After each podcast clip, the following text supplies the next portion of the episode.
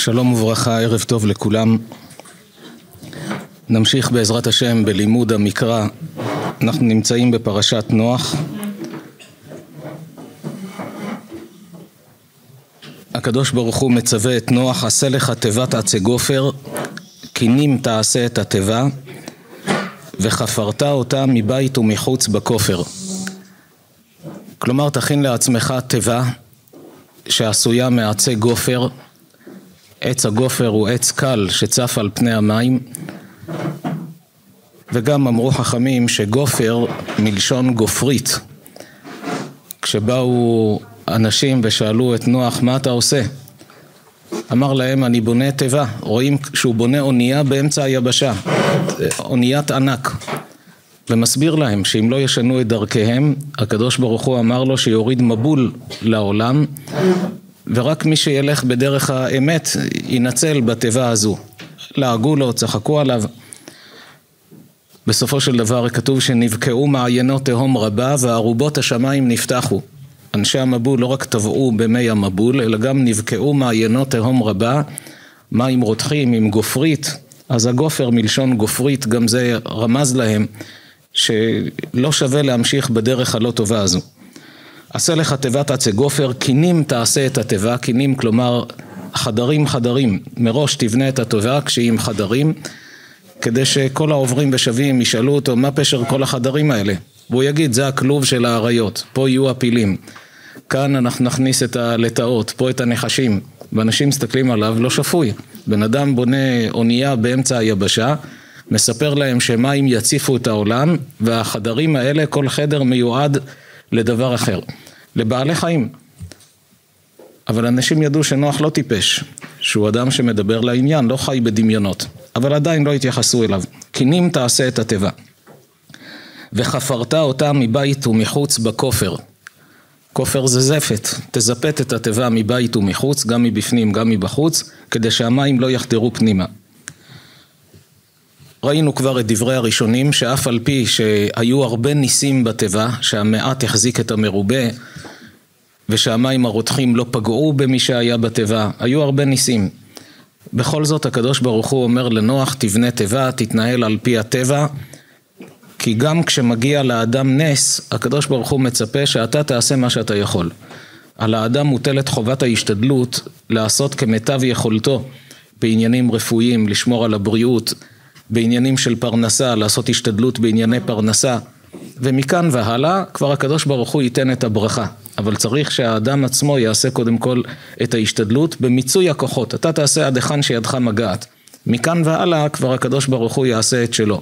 לכן יכל לסדר לו דרכים אחרות שינצל. אבל אמר לו תבנה את התיבה ואני אעשה מה שצריך. וזה אשר תעשה אותה, שלוש מאות אמה אורך התיבה, חמישים אמה רוחבה ושלושים אמה קומתה. ראינו שיש שני פירושים בראשונים, אמה שכתוב כאן, מה הכוונה?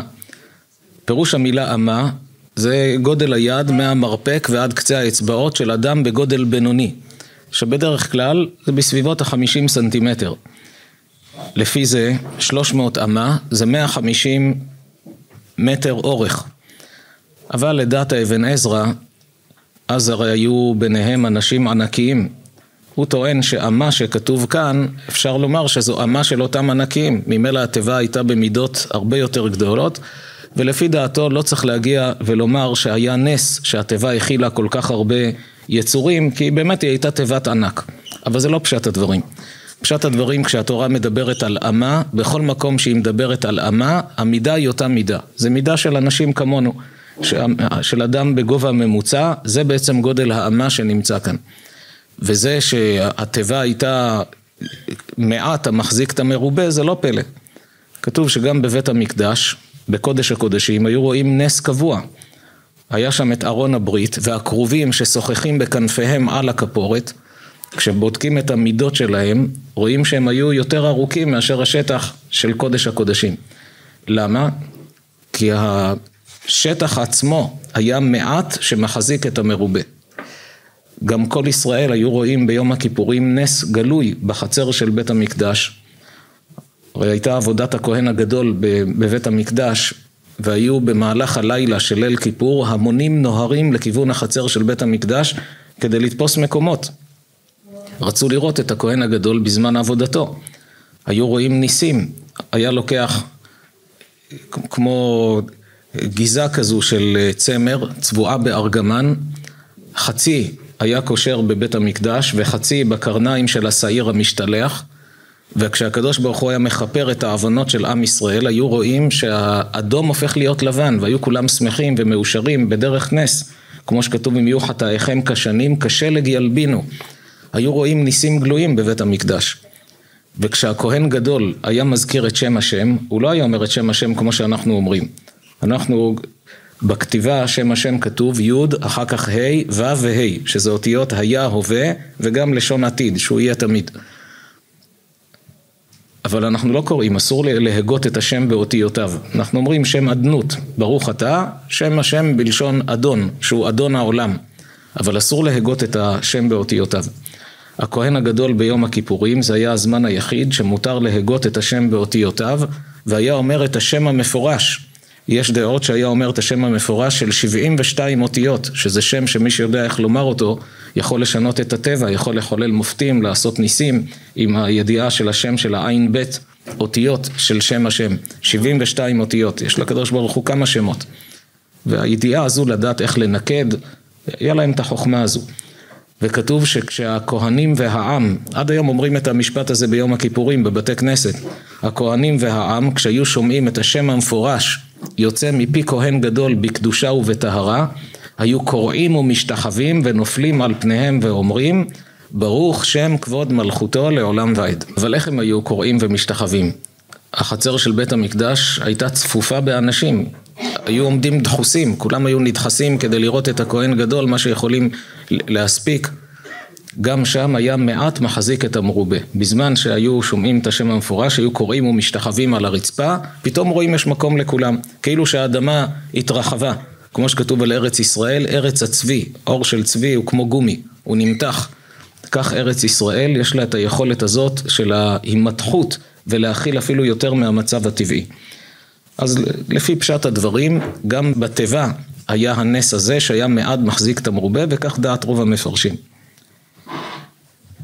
נמשיך את הפסוקים, וזה אשר תעשה אותה, שלוש מאות אמה אורך התיבה, חמישים אמה רוחבה ושלושים אמה קומתה. כלומר הגובה היה עשרה אחוז מהאורך, והמטרה בכך כדי שהאונייה הזו תהיה יציבה על פני המים ולא תתהפך. שוב, על פי הטבע צריכים להתנהל מה שבידם לעשות. צוהר תעשה לתיבה. צוהר מלשון צהריים, כלומר תאורה, תכין לתיבה תאורה. איזו תאורה? יש אומרים שהכוונה לחלון שעשה שם, חלון גדול שייכנס אור, אמנם אטום אבל נכנס אור, ויש אומרים שהכוונה לאבן יקרה, אבן יקרה שהיא זוהרת, תכניס אותה לתיבה כדי שיהיה אור בתוך התיבה על ידי אותו צוהר.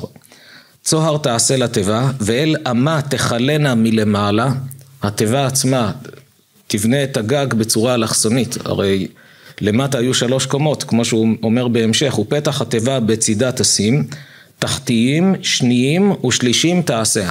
התיבה עצמה הייתה שלוש קומות, אבל הגג של התיבה, אלכסון, ואל אמה תכלנה מלמעלה, הסיום יהיה רוחב של אמה של חצי מטר, אבל השאר יהיה בשיפוע, כדי שהגשמים שיורדים, שירדו כלפי מטה בשיפוע. למה צריך שלוש קומות? תחתיים, שניים ושלישים. הקומה התחתונה נועדה לפסולת, כל התקופה שהיו במבול, כל האשפה, כל הפסולת, את הכל העבירו לקומה התחתונה. הקומה האמצעית הייתה הקומה של בעלי החיים, והקומה העליונה, הקומה של בני האדם שהתגוררו בתיבה. ואני הנני מביא את המבול מים על הארץ לשחט כל בשר אשר בו רוח חיים מתחת השמיים. כל אשר בארץ יגבע. מה פירוש ואני הנני? התורה לא מייתרת מילים. מה פשר הכפילות הזאת? ואני הנני מביא את המבול מים. לפי פשט הדברים, הכוונה, כשהוא אומר ואני, שזה מוחלט אצלי. תדע שאין פה מה לדון יותר, ואני החלטתי שכך אני עושה, ולכן הנני מביא את המבול מים. במדרש אומרים חז"ל, ואני הנני מביא את המבול מים, ואני מסכים עם המלאכים שאמרו לי מה אנוש כי תזכרנו. לפני שברא את האדם, כתוב שהמלאכים אמרו לו, בשביל מה אתה רוצה לברוא את היצור הזה, רק יעשה בעיות. אנחנו מלאכים, עושים את רצונך בלב שלם, בלי יצר הרע. האדם יעשה רק בעיות, ואני בכל זאת בראתי אותו. אבל הוא אומר עכשיו, ואני מסכים עם, עם אלה שאמרו לי אז, זה לא שאצל הקדוש ברוך הוא יש שינויים במחשבות, שחושב כך ופתאום אחרת, אבל דיברה תורה כלשון בני אדם, זה כלל בתורה. הנני מביא את המבול מים על הארץ, מה פירוש המילה מבול? מאיפה המילה הזו יצאה? אומר רש"י, מבול שבילה את הכל, שבלבל את הכל, שהוביל את הכל מן הגבוה לנמוך. המילה מבול כוללת שלושה דברים. בילה מלשון בלוי, בגדים בלויים. יש אנשים אומרים אחד לשני בוא נצא לבלות, ולא שמים לב מה הם אומרים, זה לשרוף את הזמן על שטויות. זה מלשון דבר שהוא בלוי, כמו ששורפים את הזמן. אבל רגילים להשתמש במונחים האלה, לפעמים אדם צריך את האוורור, אבל פעמים שהבילוי הזה הוא באמת רק מזיק לאדם, צריך לשקול בצורה נכונה. אבל כאן לגבי המבול שבילה את הכל, כלומר כשהציף את כל היצורים, הכל נמחה, אז הכל נהיה בלוי, שבלבל את הכל, מי שראה צונאמי, איך המים שוטפים ומערבבים את הכל, פתאום מכוניות, אוניות, הכל עף ביחד. שהוביל את הכל מן הגבוה לנמוך. ברגע שיש הצפה של מים, הכל יורד מלמעלה למטה, גם כשהמבול הסתיים, הכל ירד כלפי מטה. ואני, אני מביא את המבול מים על הארץ. אנחנו היום יודעים שמבול זה מים, אבל התורה מציינת מראש שהמבול הזה לא יהיה מבול של אש ולא מבול של רוח, אלא יהיה מבול של מים. למה דווקא מים? המקובלים אומרים כדי להטביל את כל כדור הארץ במקווה. אחרי שהשחית כל בשר את דרכו על הארץ, האדמה עצמה נטמעה, היה צריך לטהר אותה. אז כמו שאדם טובל במקווה הוא נטהר, הקדוש ברוך הוא רצה שכל כדור הארץ יהיה מכוסה במים.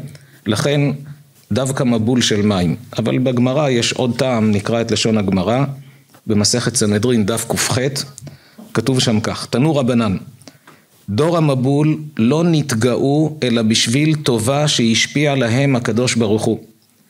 והיא גרמה שאמרו לאל סור ממנו ודעת דרכיך לא חפצנו מה שדי כי נעבדנו ומה נועיל כי נפגע בו. הקדוש ברוך הוא נתן להם שפע וברכה וטובה, היה להם פרנסה טובה, היה להם שפע של מים, שפע של מזון, הכל היה וזה גרם גרם להם שיתגאו וירגישו שהם לא צריכים את הקדוש ברוך הוא, כביכול מסתדרים בלעדיו. אמרו, כלום צריכים אנו לא, אלא לטיפה של גשמים. יש לנו נהרות ומעיינות שאנו מסתפקים מהם. אמרו, מה אנחנו צריכים מהקדוש ברוך הוא? כמה טיפות של מים שיוריד לנו גשם? יש לנו שפע של מעיינות, יש נחלים, יש לנו אגמים, אנחנו לא צריכים את הגשמים שלו, נסתדר לבד. אמר הקדוש ברוך הוא, בטובה שהשפעתי להם, בה מכעיסים אותי, ובה נידן אותם. שנאמר, ואני הנני מביא את המבול מים. זה כלל גדול, שכשהקדוש ברוך הוא נותן לאדם שפע של טוב, שלא ייקח את זה לרעה. כי אם האדם לוקח את הטוב שהוא קיבל לרעה, אז הקדוש ברוך הוא אומר, אני נותן לו טוב כי אני אוהב אותו, רוצה לעשות לו טוב. אבל אם הוא משתמש בזה לדברים לא נכונים, לדברים לא טובים, או שהוא מתריס כנגדי, מדבר בחוצפה כנגדי, אז למה שאני אתן לו את זה? הרי הטוב שאני נותן לו, זה גורם לו להתגאות ולבעוט בי חס ושלום. ואז הוא לוקח לו את הטוב שנתן לו. לכן אדם תמיד צריך לדעת ללכת בענווה, גם בזמנים שרואה שהכל טוב והכל מוצלח והכל מסתדר, שלא יתגאה ליבו. תמיד יאמר זה חסד השם שנתן לי, אני מודה לבורא עולם שנתן לי את המתנה הזו. כשאדם לא מתגאה, גם שיקול הדעת שלו הוא יותר נכון, עושה פחות טעויות בחיים. הגאווה מביאה את האדם לקבל החלטות שגויות, אפילו בעסקים. נפגע ממישהו, הוא צריך אותו, אתה צריך אותו שהוא לקוח טוב, או שהוא ספק שהוא טוב בשבילך, או שהוא עובד מוצלח, אבל כשאנשים פועלים עם שיקולים של אגו וגאווה, אמר לי, נפגעתי, מפטר, מחליף, בסופו של דבר הוא ניזוק בעצמו. אבל אדם שיש בו ענווה תמיד בודק את התועלת העניינית, ההחלטות שלו הן תמיד יותר שקולות, יותר נכונות, יותר מכוונות לאמת. ואני הנני מביא את המבול מים על הארץ, לשחט כל בשר אשר בו רוח חיים מתחת השמיים. כל בשר אשר בו רוח חיים, מה הכוונה מתחת השמיים? אז איפה? מעל השמיים. הכוונה באה לומר כאן שגם העופות שהם לא על האדמה ממש, אלא מתחת השמיים, כל מה שנמצא מתחת השמיים, כל בשר שיש בו רוח חיים, את כל זה אני משמיד. כל אשר בארץ יגבע. מילים מיותרות. אם הוא אמר לשחט כל בשר אשר בו רוח חיים מתחת השמיים, למה הוא מסיים במילים כל אשר בארץ יגבע?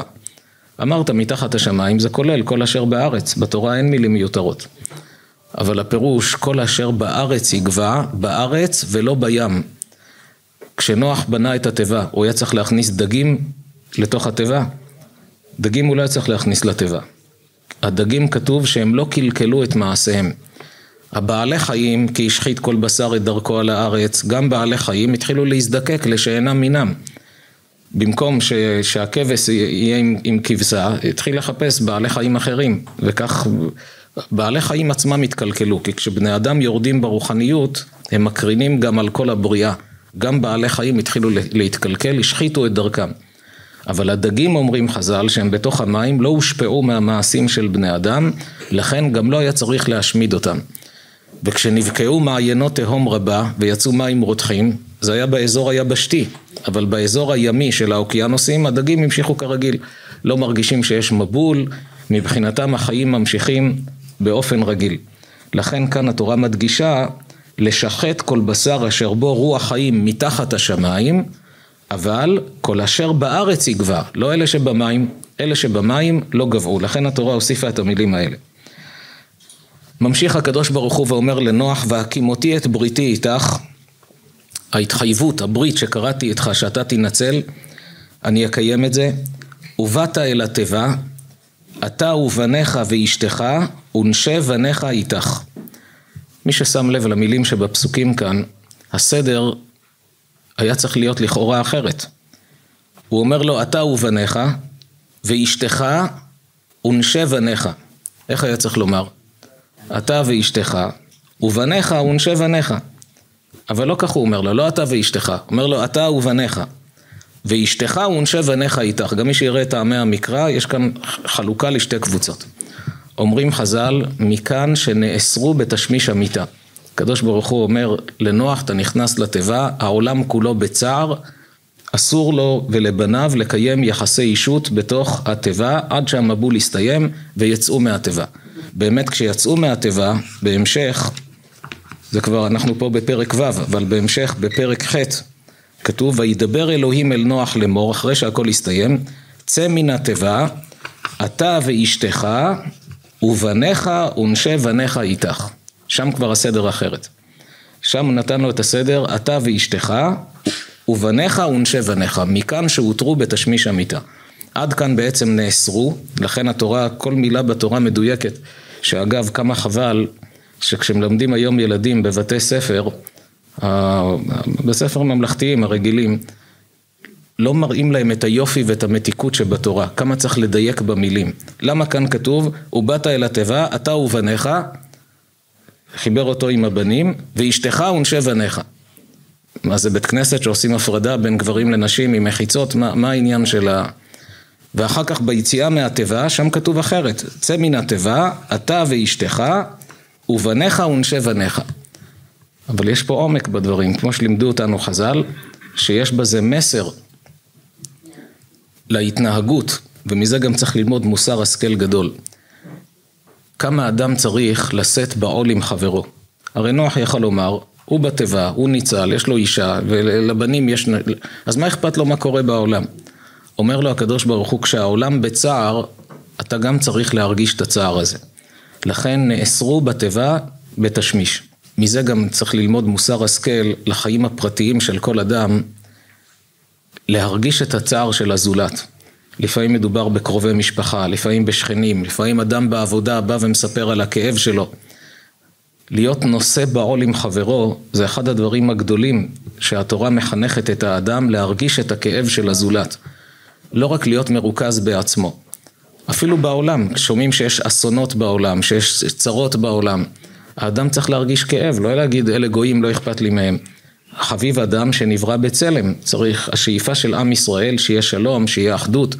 קל וחומר כשיש אסון בתוך עם ישראל, האדם צריך להרגיש כאב, שהוא מרגיש את הכאב עם האחרים. על אחת כמה וכמה כשאשתו, לפעמים אישה באה לבעלה, שופכת את ליבה בפניו על ההתמודדויות, על הקשיים, והוא כבר מרגיש שנמאס לו לשמוע אותה, כבר הוא, הוא קץ בדיבורים שלה. אבל תבין, אם היא מדברת, זה אומר שהכאב עדיין קיים, הפצע לא נרפא.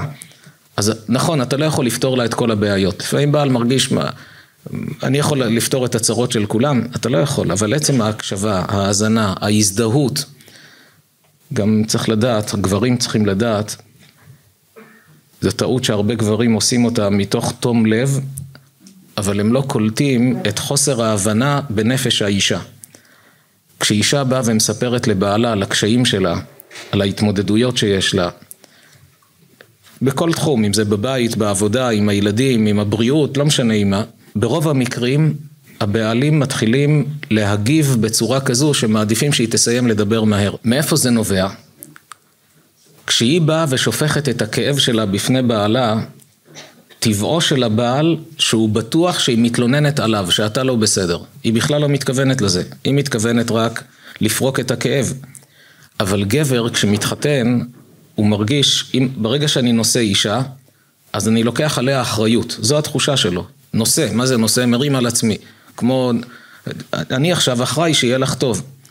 וכשהיא מתלוננת, בתת ההכרה שלו, הוא בטוח שהיא מאשימה אותו. ואנשים לא אוהבים לשמוע שמאשימים אותם, אז הוא עושה הכל או להראות לה שהיא מגזימה, שזה לא נורא כמו שהיא מתארת, ואז היא עוד יותר נפגעת, אתה אפילו לא מבין אותי, כמה קשה לי. כי הוא מצמצם לה את ה... וזה לא נכון. או שהוא מנסה לקטוע, לעזור לה לסיים מהר את השיחה, או שהוא מראה לה שהוא טרוד בעניינים אחרים רק שהיא תפסיק לדבר. אבל ברגע שגבר יבין, כשאשתך שופכת את הלב בפניך, היא לא מאשימה אותך. היא רוצה שתישא איתה בעול, שתבין אותה, שתראה לה שאתה שותף איתה. ואז אתה תראה שהיא רגועה. יש מצבים שכשאישה מספרת על קשיים, אם הבעל יעצים, צריך לשקול כל מקרה לגופו, אבל לפעמים אם הוא יעצים את הכאב שלה, היא תירגע יותר. מה זה יעצים? כוונה בדיבור. היא אומרת שכואב לה משהו, הוא אומר אני עכשיו מתקשר, נזמין תור אמבולנס, בית חולים, מנפח את זה. ואז היא אומרת לא, זה לא עד כדי כך, המצב הרבה יותר פשוט. אבל אם הוא ינסה להקטין, היא מתלוננת על כאב, הוא יגיד, לא, את מגזימה, זה לא כואב לך עד כדי כך. אז היא תוכיח לו באותות ובמופתים שכואב לה פי עשר ממה שהוא חושב.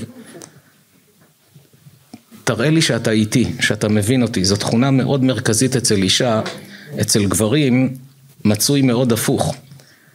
שכשקשה לו, הוא דווקא ישמח אם יוכיחו לו שהוא מגזים, שהצרה היא הרבה יותר קטנה. ואז הוא מתנהג עם אשתו באותה צורה. אבל תיכנס לראש שלה. בכלל, כשאישה מתלוננת בפני בעלה, אפילו שהיא מתלוננת עליו, ולא רק על קשיים שיש לה, ואז עוד יותר קשה לו, כי היא מדברת גלויות, אתה לא בסדר, אתה מתנהג כך, אתה לא בסדר. אפילו במצבים כאלה צריך לזכור, דוד המלך אמר, בקמים עליי מרעים, תשמענה אוזניי. מה זה מרעים? אנשים שרוצים להרע לי, השונאים שלי. הוא אומר, אפילו כשהם קמים עליי ואומרים שאני לא בסדר, בקמים עליי מרעים, תשמענה אוזניי, אני מקשיב לשמוע מה הם אומרים, אולי יש צדק בדבריהם. אבל אתה יודע שהם שונאים אותך, והם מדברים עליך עלילות, וידברו שטויות, וימציאו דברים. נכון, אבל בכל זאת, אני מקשיב, אולי יש משהו בדבריהם שאני צריך לתקן. זה אדם שמחפש אמת. אדם שמחפש אמת, הוא דווקא רוצה לשמוע מה יש לי לתקן, מה אני צריך לשפר. כמה גדול אדם שמרגיל את עצמו להיות מוכן לקבל ביקורת, ואם הוא עוד יותר גדול, הוא שמח לשמוע ביקורת. הרמב"ם באחת האיגרות שלו כותב שהוא מעיד על עצמו שהוא יותר שמח באדם שמוכיח לו שהוא טעה במה שהוא כתב, מאשר אדם שמוכיח לו שהוא צדק. למה הוא יותר שמח? כי הוא אומר, מי שהביא לי הוכחה שצדקתי במה שכתבתי, הרי גם בלי ההוכחה שלו זה מה שהבנתי, הייתי נשאר בזה. אבל זה שהוכיח לי שטעיתי, בלעדיו הייתי נשאר בטעות. אז אני שמח שהוא העמיד אותי על טעותי. כלומר הרמב"ם היה מחפש אנשים, רק תגיד לי איפה, איפה לא היה בסדר כדי שאני אדע לתקן. זו גדולה של אדם. בפרט, אדם שהוא פתוח לשמוע ביקורת, וזה צריכים להגיד בעיקר לזוגות צעירים, בשנה הראשונה, בשנים הראשונות אחרי החתונה. אם הוא פתוח לשמוע ביקורת, הוא יכול לחסוך הרבה צרות בעתיד. אם הוא ננעל, לא משנה הוא, היא, כן, גם האישה מצד בעלה, אם ננעלים ולא מוכנים לשמוע ביקורת, אז הבעיה שעכשיו היא קטנה, היא תלך ותגדל, ואז עוד עשר שנים פתאום יראו שיש כאן בעיה שכבר קשה להתמודד איתה. אבל אם בשנה, שנתיים הראשונות, כל בעיה שצד אחד מעלה, שמפריע לו, הצד השני קשוב, בואו נראה איך פותרים את זה. יכולים לחסוך המון צרות בעתיד, לא להינעל בתוך עצמם, לא מוכן לשמוע ביקורת. נתאר לעצמנו על דרך המשל, מכון מחקר ביולוגי. הביאו לשם כלוב כזה, עם שישה נחשים קטנים, נחשים ארסיים, כן? אבל הם עכשיו קטנים מאוד. כשהם קטנים הם לא ארסיים. כדי לעשות איזה מחקר עליהם. בבוקר מי שאחראי נכנס למשרד שלו, הוא רואה שלא שמו לב שהדלת הייתה פתוחה של הכלוב הזה, כל השישה יצאו ונעלמו, מסתובבים עכשיו בבניין. מיד מכריזים על נוהל חירום, צריך לחפש את הנחשים, וכולם בחדרים, וכולם מתאמצים. ברגע שמודיעים בכריזה שמישהו מצא נחש אחד, כולם שמחים וצוהלים ומאושרים. מצאו נחש שני, כולם שמחים, אפילו נותנים פרס למי שמצא. הגיעו לנחש השישי, הכניסו את כולם לכלוב, יושבים ועושים לחיים וכולם שמחים. מה אתה שמח שמצאת נחשים? מה אתה כל כך מאושר מנחשים ארסיים? התשובה היא, תפסתי אותו כשהוא קטן, חסכתי הרבה צרות בעתיד. אם הייתי משאיר אותו עד שהוא היה גדל, ואז הוא באמת היה יכול להקיש, שם הסכנה כבר הייתה גדולה. תפסתי אותו כשהוא קטן, לכן אני שמח. כך צריך כל אדם להתייחס לביקורת, אשתו מעירה לו, מפריע לי שאתה מתנהג כך, שאתה מדבר כך, שישמח, או, נודע לי סוד. אני כך רגיל שנים, כל זמן שלא הייתי נשוי, הייתי רגיל להתנהג כך. עכשיו אשתי אומרת שזה מפריע לה, אז היא העירה לי פעם ראשונה, אז אני מיד רושם את זה לעצמי, אני אתחיל לעבוד על זה, נתחיל לתקן, למה צריך עוד עשר שנים שיהיה פה איזה נחש ארסי גדול שיהרוס לי את כל המשפחה, ההתנהגות הזאת שלי, אני אתקן אותה. אפילו אם האדם בטוח שהשני טועה בביקורת שיש לו. אבל אם אשתך אומרת שזה מפריע לה, בעלך אומר שזה מפריע לו, אז למה לא להתאמץ על זה? יש כזה פתגם שאומרים בכביש, אל תהיה צודק, תהיה חכם. גם בזוגיות אותו דבר, אל תהיה צודק, תהיה חכם. בספר על הזוגיות הבאנו שם עצה, והיו כמה זוגות שאמרו לי שעשו את זה, וזה עבד נפלא אפילו בלי יועצי נישואין.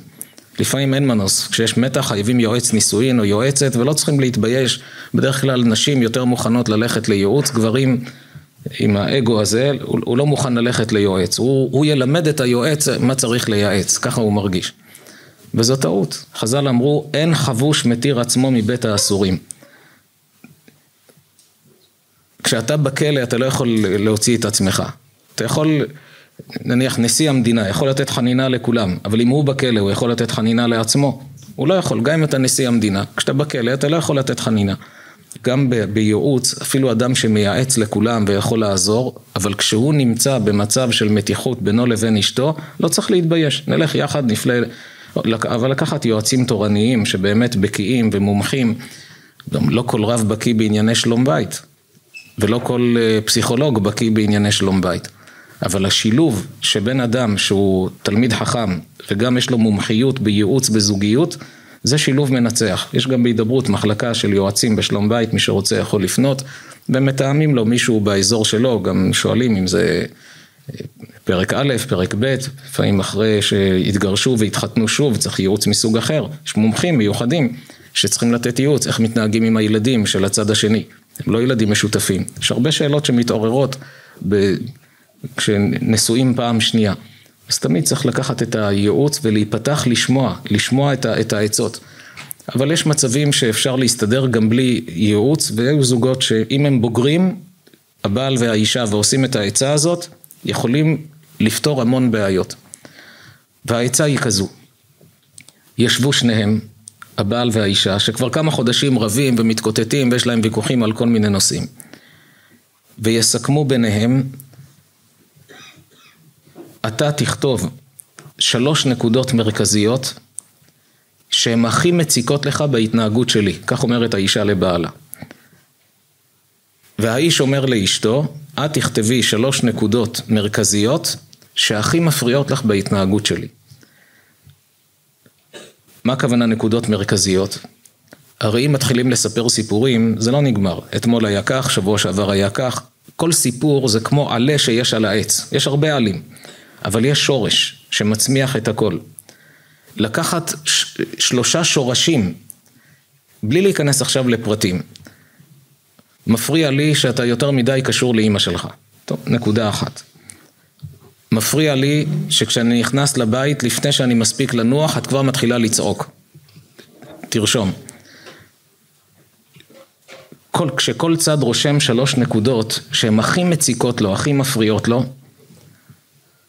ומקבלים על עצמם שכשכל אחד מקבל את הפתק מהשני עם שלושת הנקודות, לא מתווכחים. הוא לא אומר לה הגזמת, זה לא נכון. אם היא רשמה, אתה מתחיל לעבוד על זה. אם הוא רשם, את מתחילה לעבוד על זה. אפילו שבטוחים שהצד השני טועה וזה מוגזם.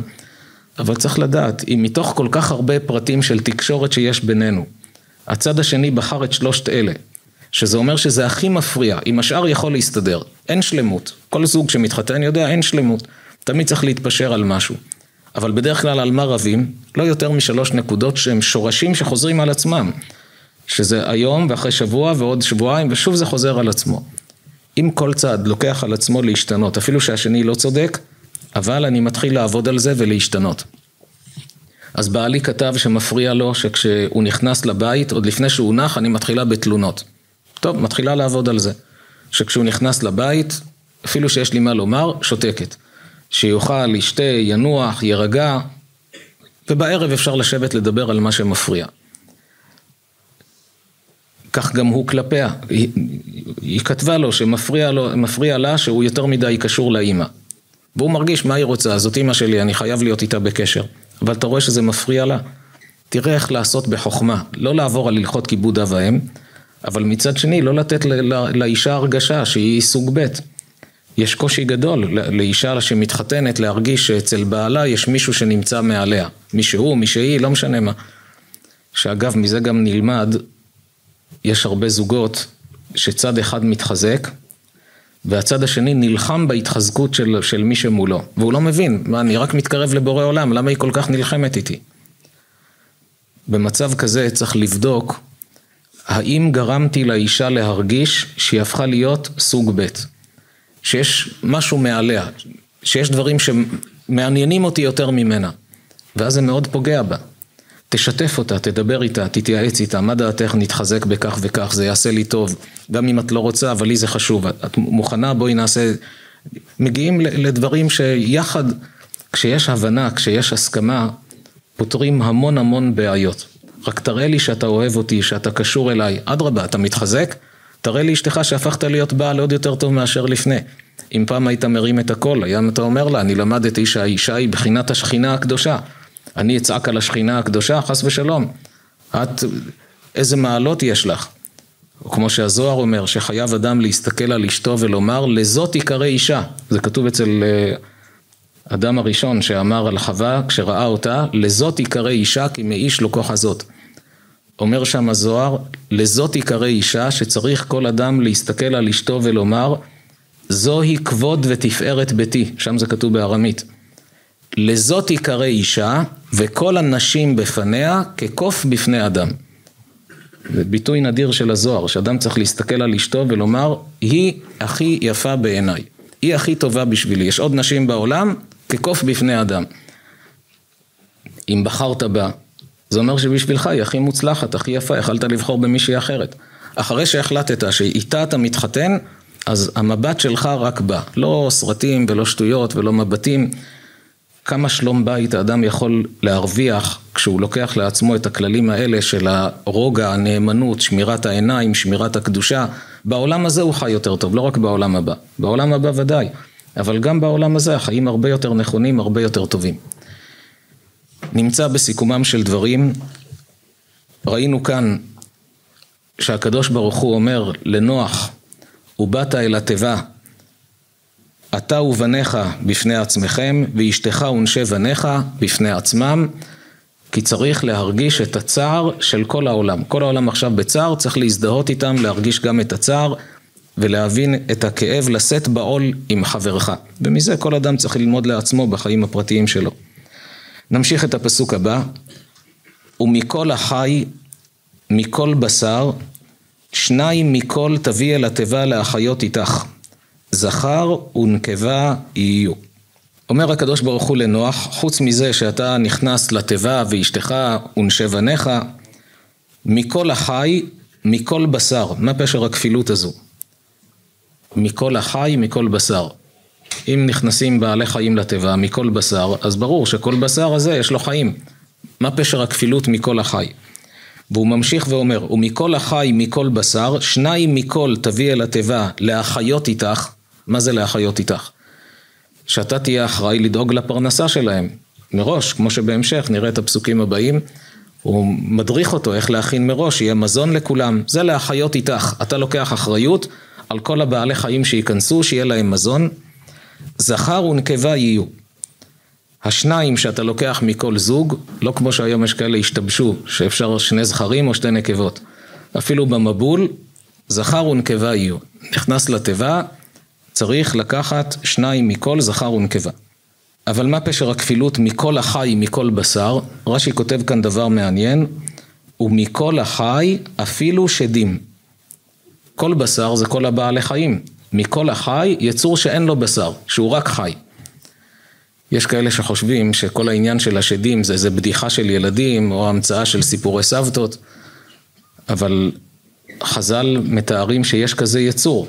ברוך השם שאין להם רשות כניסה לארץ ישראל, אבל בחוץ לארץ יש את היצורים האלה שהגמרא אומרת עליהם, נקרא את לשון הגמרא, מסכת חגיגה דף ט"ז אומרת הגמרא שישה דברים נאמרו בשדים שלושה כמלאכי השרת ושלושה כבני אדם. כלומר בשלושה דברים הם דומים למלאכים שלושה דברים הם דומים לבני אדם.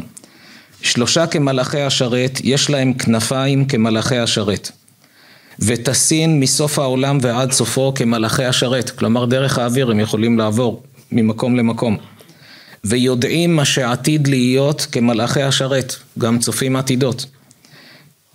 שלושה כבני אדם, אוכלים ושותים כבני אדם, יש בהם מושגים של אכילה ושתייה, כמו שהגמר מספרת על המלך שלהם, כשרצה בניהו בן יהוידע להביא את תולעת השמיר לשלמה המלך, נתן לו שישתה יין כדי לבלבל אותו ולהצליח לסחוב אותו.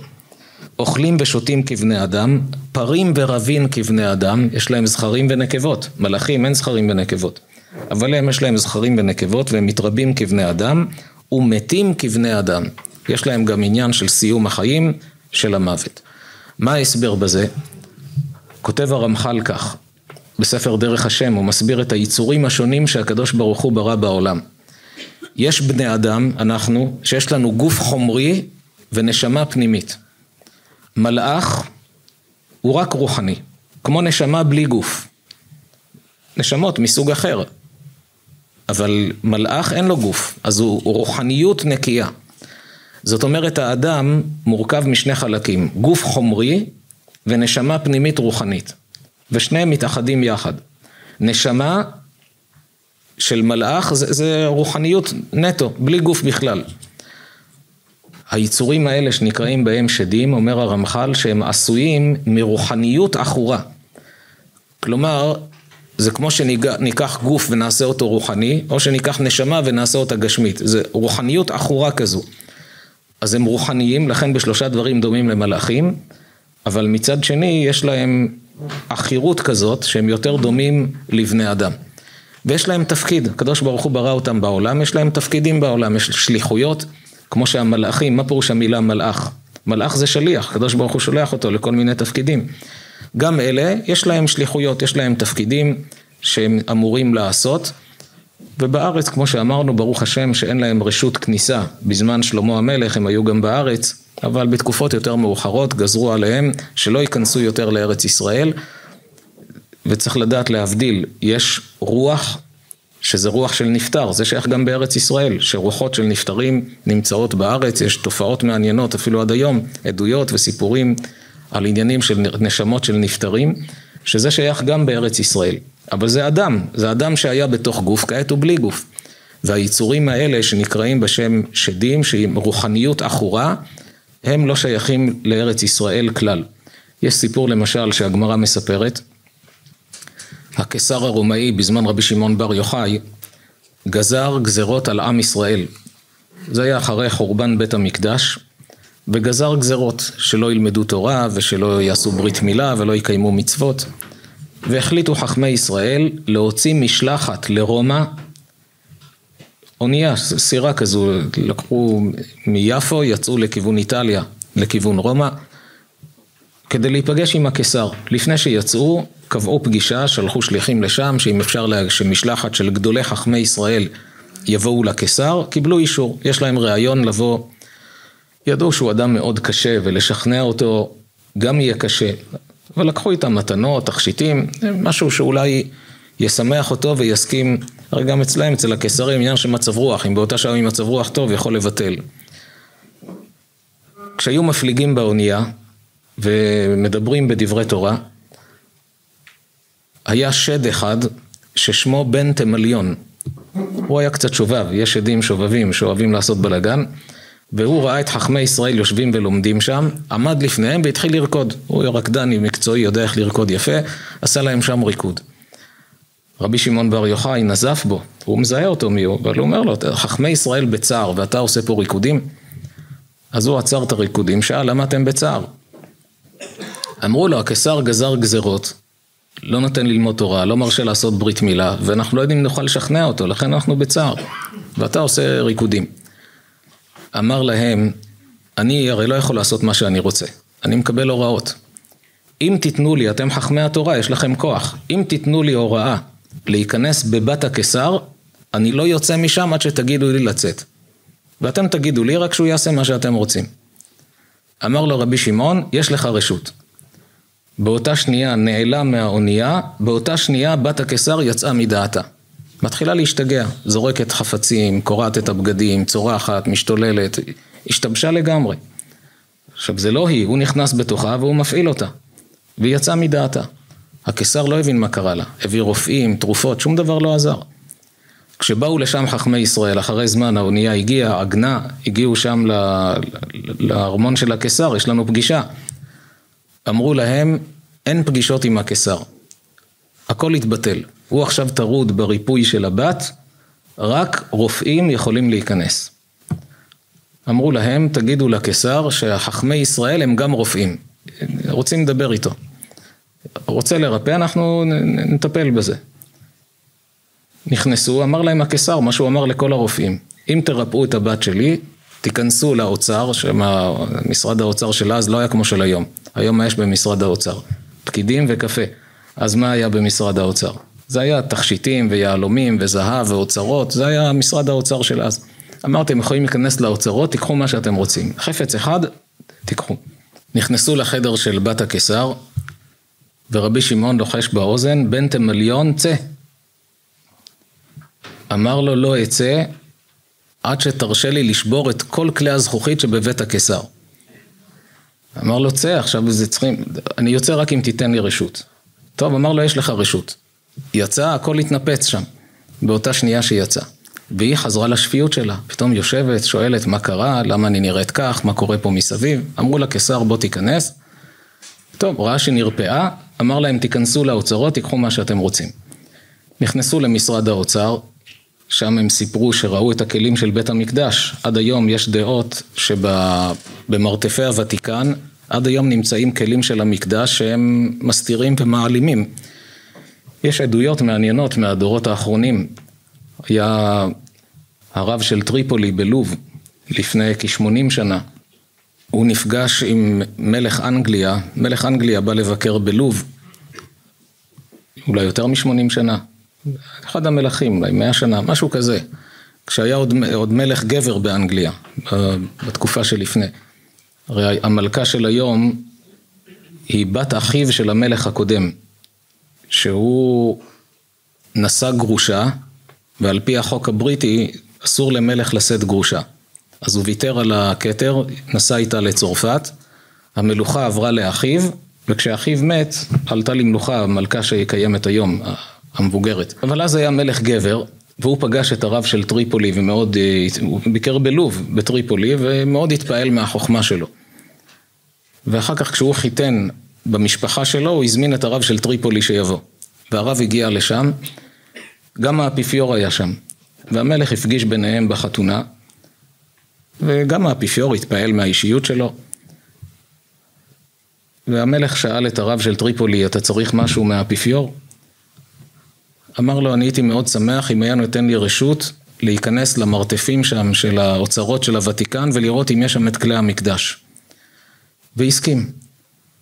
מספרים שאחרי זמן הוא נכנס לשם, יצא עם התחייבות שאסור לו לספר כלום, כך אומרים, ואחרי כמה ימים נפטר אותו הרב מצער, מה שהוא ראה שם, ככה, יש סיפור מאותה תקופה, רשום גם את שמו של, של הרב שהיה שם. אז זו עדות אחרונה שיש לנו ממי שנכנס ומעידים, כמובן שהם יכחישו ויגידו שאין. אני לא יכול להגיד אם זה ודאי נכון או לא נכון, רק השם יודע מה קורה שם במרתפים של הוותיקן, אבל יש המון שמועות שעד היום נמצאים שם כלים של בית המקדש, כלי הזהב, ש... הרי בשער טיטוס רואים את, ה... את החקיקה הזאת של עם ישראל יוצא לגלות ולוקחים איתם את כלי המקדש. שער טיטוס, שער הניצחון שנמצא ברומא, אפשר לראות אותו עד היום עם הציורים האלה של החקיקה של כלי המקדש, אז זה ברור שהגיעו לשם, שאלה אם נשאר עד היום או לא. וצריך לזכור שמיד אחרי חורבן בית המקדש התחילה הנצרות והמרכז שלה ברומא. אז זה לא פלא ש... שעד היום יש שם אוצרות של כלי המקדש שנמצאים. כל הסימנים מראים שזה כך. טוב, על כל פנים, זה עם ישראל מצפה ומייחל לבניין בית המקדש כדי שנזכה בעזרת השם לראות שוב את כל כלי המקדש. על כל פנים, שם מה שנסיים רק את הסיפור של רבי שמעון בר יוחאי, שם העיד רבי שמעון והחכמים שהיו איתו, שכשנכנסו לאוצרות ראו שם את הפרוכת שהייתה חוצצת בין קודש הקודשים לבין החדרים האחרים של בית המקדש, והיו עליה כמה טיפי דמים. הכהן גדול היה מזה ביום הכיפורים טיפות דם על הפרוכת הזאת, וראו עדיין את הפרוכת עם הטיפות, כך מעידים שראו את זה שם. אבל לא נגעו בכלום, לא בכלי המקדש, לא בתכשיטים, לא בזהב, בשום דבר. הלכו לספר החוקים, שגם הוא נמצא שם באוצר, תלשו את הדף הזה של החוקים הגזרות על ארץ יהודה, באו לקיסר, אמרו לו את הדף הזה אנחנו רוצים, שזה לא יהיה בספר החוקים. יצא בזול מה שנקרא, אמר להם בסדר, קיבלתם. וכך ניצלו. אז רואים שיש להם את, את תפקידים בעולם לאותם יצורים, אבל בתיבה של נוח אומר רש"י מה שכתוב כאן הוא מכל החי מכל בשר, כל החי זה אותם יצורים שאין להם בשר, שהם בלי גוף, וגם מכל בשר כל אלה תביא אל התיבה. כי באמת הם לא מלאכים, מלאך לא, לא, לא נכחד במבול. אבל היצורים האלה יכולים להיכחד גם במבול, כי כמו שראינו, בשלושה דברים הם דומים לבני אדם. נסיים בברכה שהדברי תורה יהיה להצלחת כל הציבור שנמצא כאן, הצופים בבית, בכל מקום, שהשם ייתן לכולם ולכל עם ישראל בריאות ונחת ושמחות, זיווגים הגונים, זרע קודש קיימא, שנזכה במהרה לגאולה שלמה, אמן.